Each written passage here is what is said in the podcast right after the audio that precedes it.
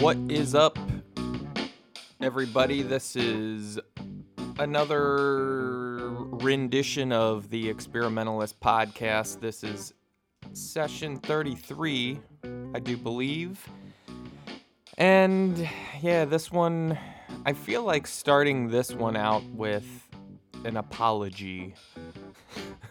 I, I, I, I'm not going to because I don't know exactly what I'm apologizing for, but uh, this is gonna be a tough one. It's been, I guess, sort of a strange day. Uh, I did a lot of uh, just music, uh, schoolwork, homework, or something like that this morning. At the same time, another one of these days where I've got a some sort of mechanical technician up in my place throwing off my time. I've got this music. And I gotta say, I, yeah. I just want to start by saying, you know, I'm not a huge fan of the music this week. So uh, we'll see kind of how this progresses along, but I still want to put it out there. I, I, I thought about, I was going to actually re record everything this morning. But I didn't. So let's just check in with it. We'll listen to a minute or so here, and I'll come back in and get it.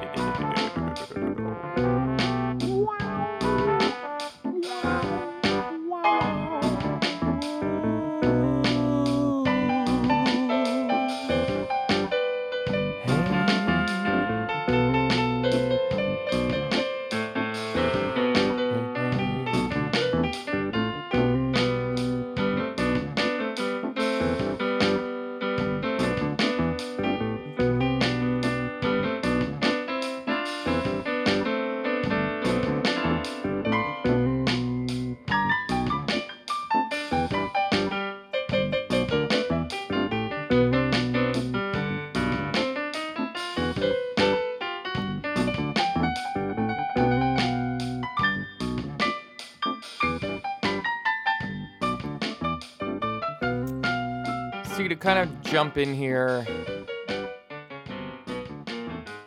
I kind of like that groove that started. Um, that I'm trying to do a piano solo over top of that, and what I'm noticing. And yeah, I want to bring this stuff up because this is the, the stuff I'm working on. It's bizarre. I, I I don't know. You just don't hear a lot of people in music talking, uh, like being self critical about themselves, you know? I mean, maybe you'll hear the really, really great people being modest, but I mean, the, the total truth of the matter is, um, i I'm really old to be jumping into music heavily. I should have done this stuff way back in the day. But I didn't have the the courage or the desire to really back then. And what am I gonna do? Now I'm the age that I'm at, and I'm and I'm starting this. So that's just the deal. Uh, I've said this many times before. That's kind of the purpose of the podcast. But it's just one of those weeks where it's hard to keep going because uh, it just it just is. So um, I don't want to go too much off on that. I, I just like trying to be honest about what's going on. And see, the thing that's happening is I start, I'm practicing a lot of scales and things like that. And I, I feel like I've said all this before. Maybe I'm just going through these things over and over again. But when you're just practicing scales and trying to get this technique down, I feel like I start to lose a grasp on the musicality of playing music. It just becomes, I, I don't know, I notice it in these like piano solos where I'm I'm sort of jumping between playing scales and trying to be on the right tempo and then just like trying other notes and I just it's it's okay. It's just not the level of what I would really want to put out there. And the, the the podcast comes out regardless, so if I put together a bunch of crap, it's gonna be on there and I gotta sit here and just uh,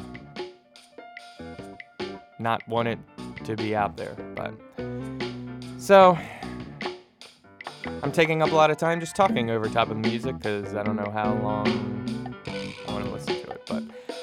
here, I'm gonna, this is gonna transition here in a second, and I'm just gonna play this and try to run the music as long as possible. So try to sit back, try to enjoy.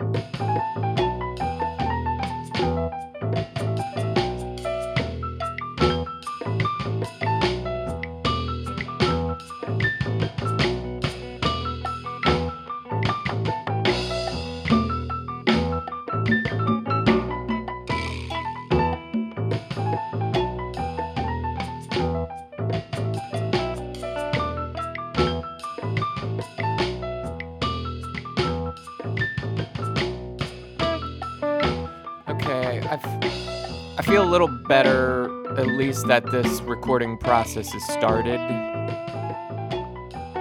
Um,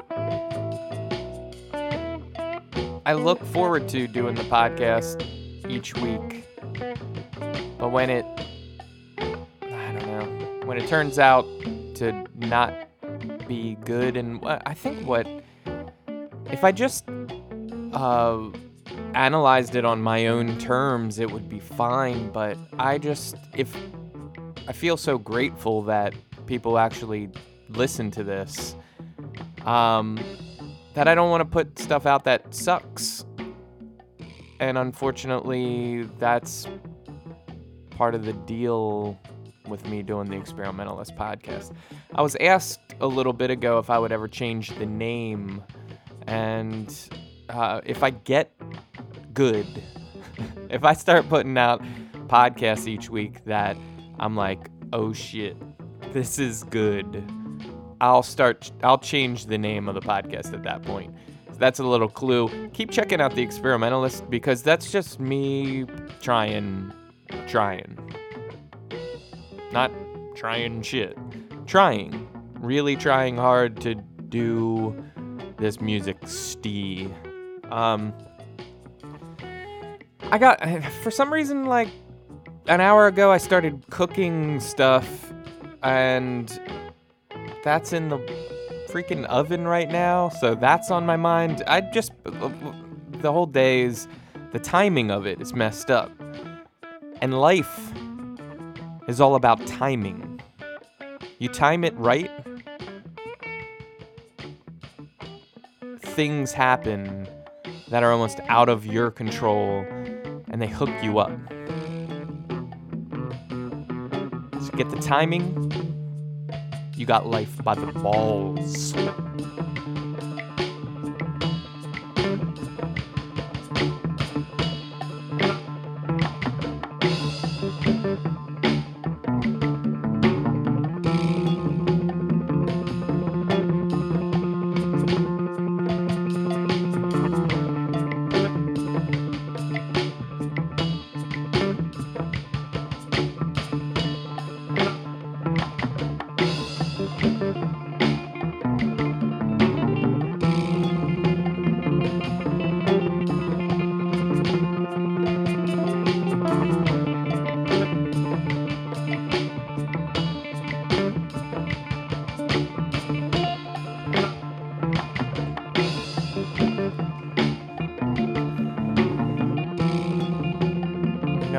Almost didn't put this episode out.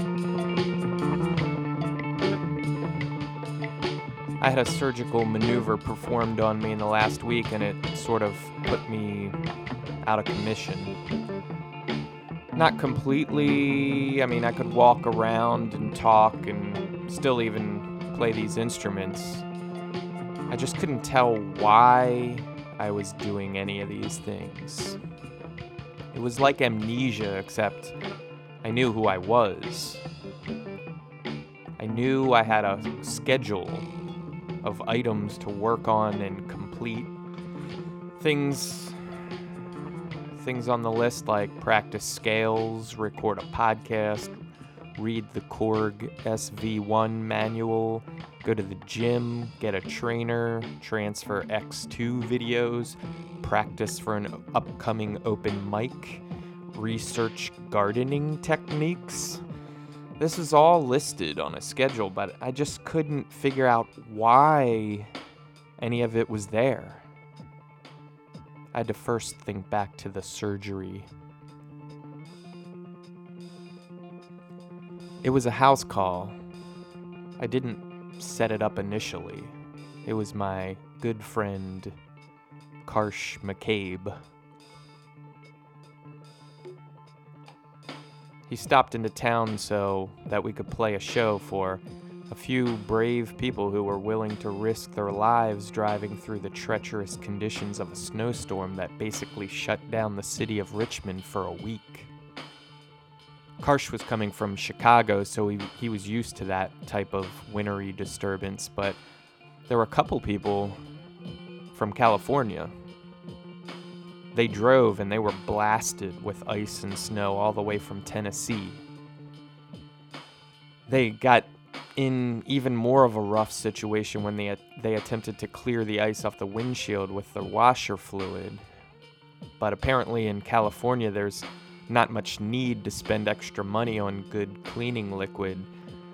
They just use water and it works fine in their stable weather conditions. But one squirt of that and 15 degree wind instantly turned the entire windshield into a translucent sheet of marbled ice that became a panel of Velcro to stick to the rapidly falling snow.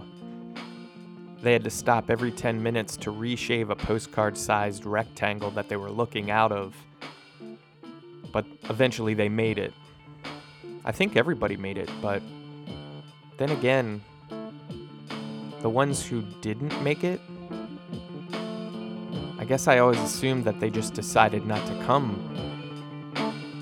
I didn't think that they could have been on their way and lost control. Ended up in a ditch or out in a field somewhere. And under these conditions, basically be like waking up on planet Hoth. I've got to make a few calls here. If I can track down these people.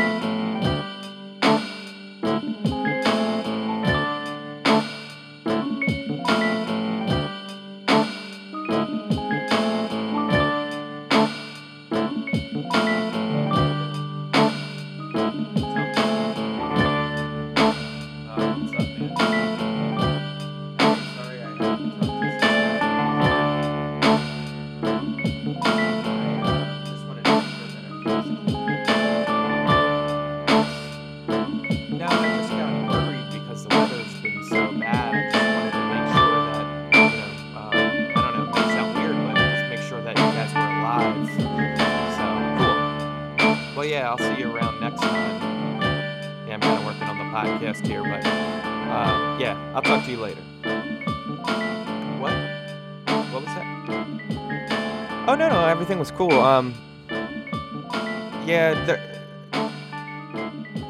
I don't know. Afterwards, things kind of got a little weird because, um, and let me know if you've got to go. But um, yeah, before the show, Karsh and I were rehearsing. And that that can be a tense couple of hours putting a two set show together the same day as the performance. But that is how we do it. I'm guessing on this particular day that Karsh was feeling that something was off. We weren't connecting or, or collaborating very well, and the time was ticking away.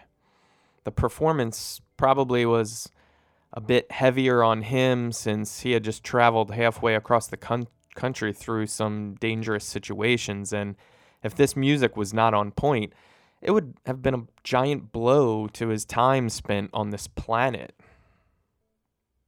So, about two hours prior to showtime, I believe he made the call. He was trying to get me scheduled for emergency surgery because there must have been some disconnect in the neural passageways in my brain.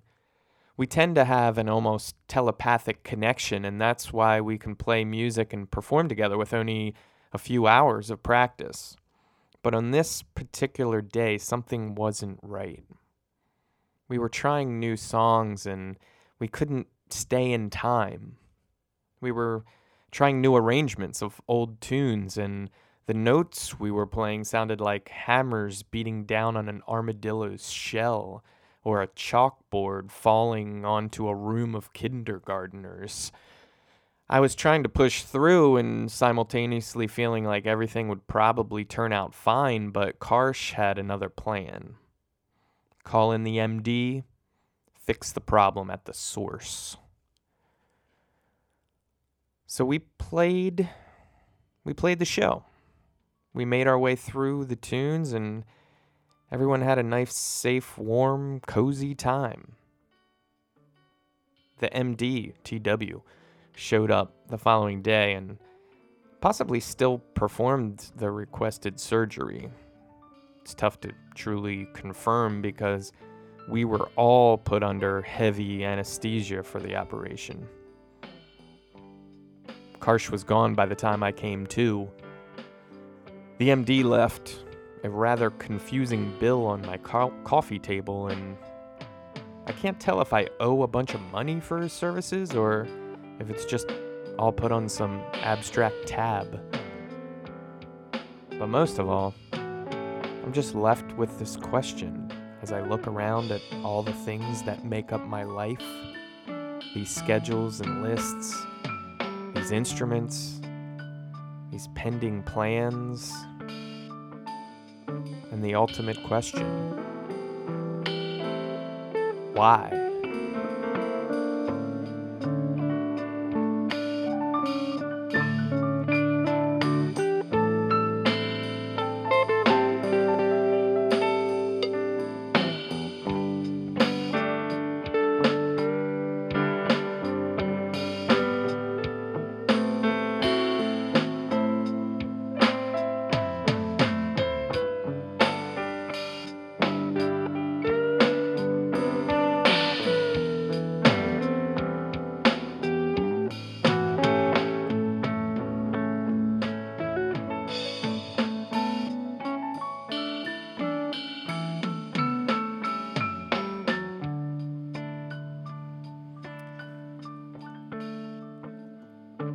Constant improvement.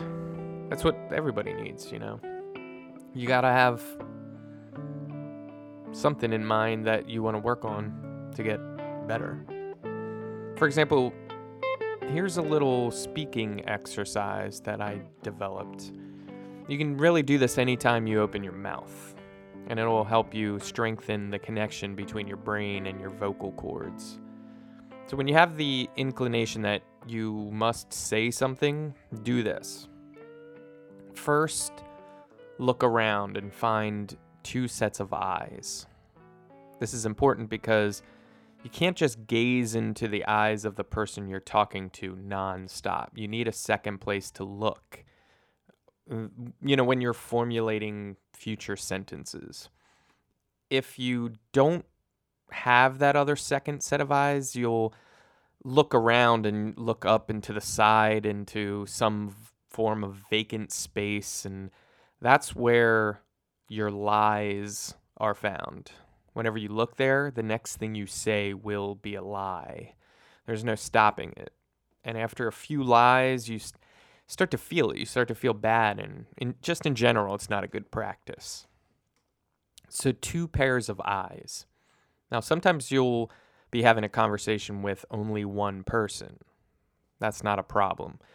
Simply look around and find something in the world that resembles an eye or a pair of eyes. And then look and look back and forth between this and the person you're talking to.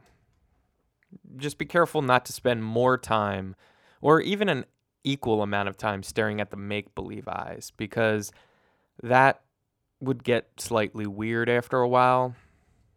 If you're doing this, you'll be alerted to it if the person you're talking to starts to look around in that other direction and sees nothing there and then turns back to you with a puzzled look on their face, then you know you got to make a couple corrections real quick. Now, if you do actually have two or more people around, you should be good just look back and forth between uh, the eyes. So now that's all before you talk. Now, when you're ready to talk, pick a word. Really, any word will do. Try to stay away from the basic agreeable terms like yes, right, and the most common go to, uh huh. These will work, but they're a little lazy be more specific. And when you really want to challenge yourself, go off the wall. Say anything off the top of your mind or the tip of your tongue. Say pindles or Semtravine. This will immediately draw people in. And they'll have nothing else to say because what you've said makes absolutely no sense, so you truly at this point have the floor. But before you move on, try to remember the last interesting thing that the other person said. You're going to need that to close with. And if you start to lose them during any time during your, uh, I like to call it your time to run, that's just where you're straight up just talking. And that's where we are right now, the time to run. This is where you utter nonsense and jumble together words or things that resemble words and shift dynamics from whispering to shouting and laughing and nodding. Don't forget to nod. At any point, that's a good move. Just nod, stare at them, nodding Wait for them to nod back. They will do it. And when they nod, as soon as you can, smile back at them. Ooh, that's the clincher. That's pro level shit.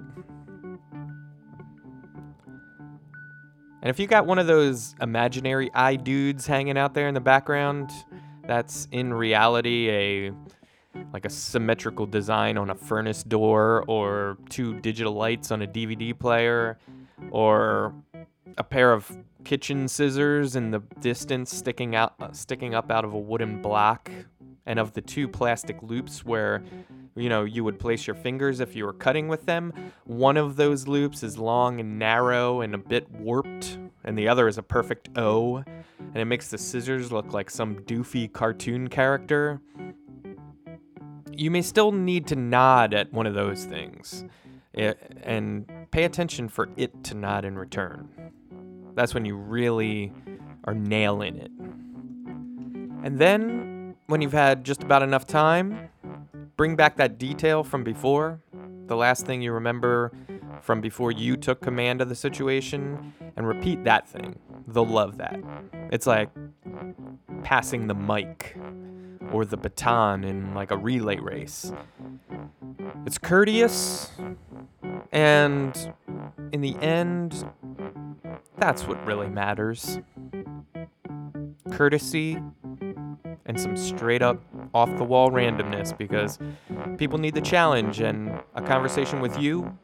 If you follow these exact steps, that would really be doing them a favor.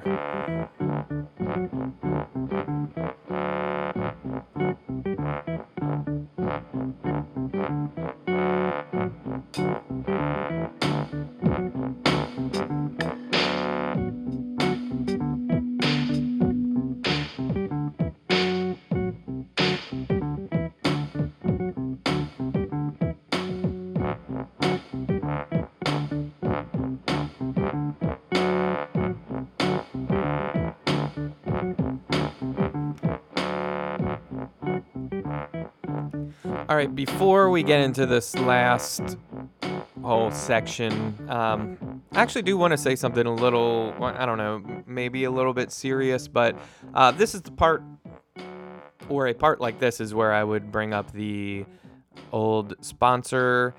Um, I'm going to quit doing that. Uh, I started doing that just because I thought it would be funny um, when I was listening to other podcasts and they actually have sponsors. And I just figured um, you know, since I would be drinking a brew and doing this, I would just mention the beer that I was drinking.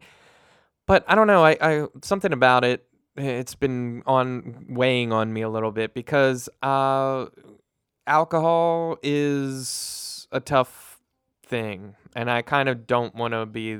Uh, I I think drinking alcohol is a uh, privilege and it shouldn't be taken lightly. Um, I like to connect with people on beer and stuff like that, but I don't know. It just, uh, I guess I think sometimes people listen to podcasts when they drive, and I don't want to connect any alcohol and driving and stuff like that. So, not a big, total big deal. I'm just going to cut that part out of the show. Um, so if you like connecting with me on uh, beers and stuff like that, we'll just have to figure out another way to do that in the future. So, anyway, let's move it to this last section again. Uh, I mean, this is getting close to the end. I don't love all this stuff, but um, we'll check it out here.